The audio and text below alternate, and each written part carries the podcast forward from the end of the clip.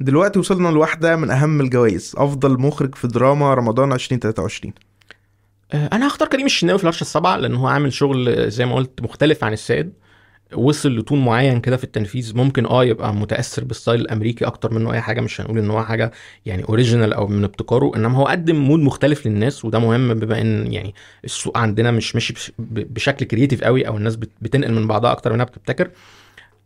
حافظ على التون على مدار 15 حلقة في مشاهد معينة هو اللي ظبطها أكتر. يعني المشهد برضو بتاع مواجهة الطلاق ده هو عامله حلو جدا فأنت بتحس بمصداقية ما في ال- في المواجهة دي على عكس الطريقة المتبعة عادة في تنفيذ المشاهد دي التقطيع الكتير وإنك بت- بتدخل مثلا حاجة زي الموسيقى أو خلافه. هو عامل المشهد ده بشكل إن هو واقعي قوي فأنت وعشان كده سمع مع ناس كتير. يعني ناس كتير لما شفت الحلقة المشهد بتاع المواجهة بتاعه الطلاق دي يقول لك ده ده فكرني ب- ب- بتجربة شخصية أو خلافه لو حد. عنده يعني تراوما طلاق أو خلافه. فالمشهد ده معمول حلو جدا.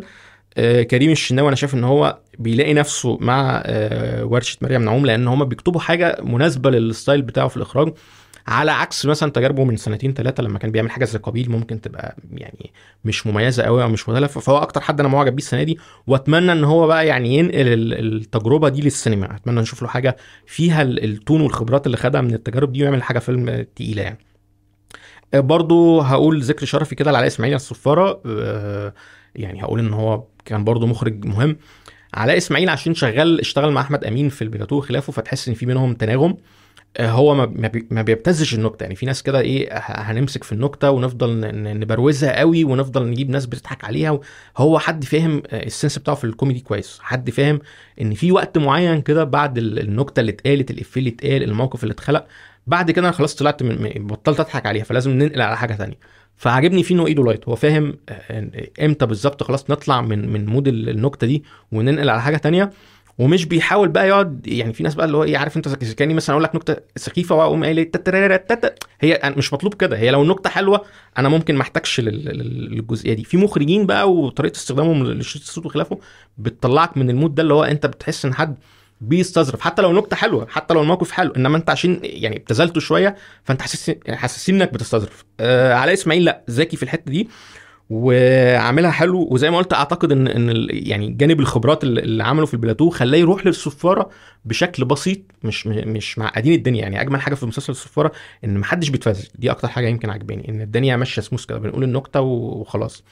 آه، فأتمنى إن أنا أشوف له شغل تاني أهم من كده.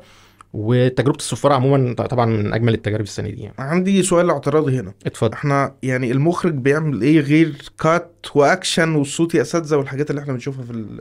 النقطة دي يمكن تكون غايبة عن بعض الناس لأن إحنا يعني في الآخر ده شغل ناس تانيين صح كده؟ يعني جزء من مهارات المخرج مش أنت بتعمل إيه إنما أنت أنت بتعمله ليه؟ دي حاجة وانت بتستبعد حاجات ليه؟ يعني جزء من مهارات المخرج ان أنا ما اقعدش اتفزلك في كل حاجة ما اقعدش ابروز كل حاجة ما اقعدش اشغل بالي بكل حاجة. جزء من الموضوع ان أنا بقول لنفسي أنا مش هتفزلك في دي أنا هعدي دي. ده ده جانب من من مهارات المخرج المهمة. وان أنا لما بختار اعمل حاجة بختار اعملها مناسبة لل- للموقف اللي, بصوره أو مناسبة للحدث الدرامي أو الكوميدي في حالة مسلسل الصفار.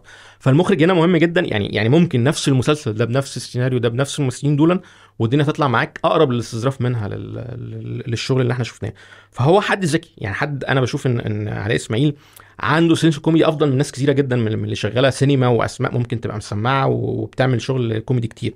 وأتمنى برضه إن هو يروح للسينما شوية يعني أتمنى إن هو يرجع يجرب حاجة كده فيلم ساعتين ثلاثة ويجرب فيه نفس ال sense بتاعه ده بقول له ما تعقدش الدنيا. خليها خليك بسيط زي ما انت و simple أعتقد إن هو لو لقى السيناريو اللي في نفس السكة دي هيعمل أفلام حلوة جدا.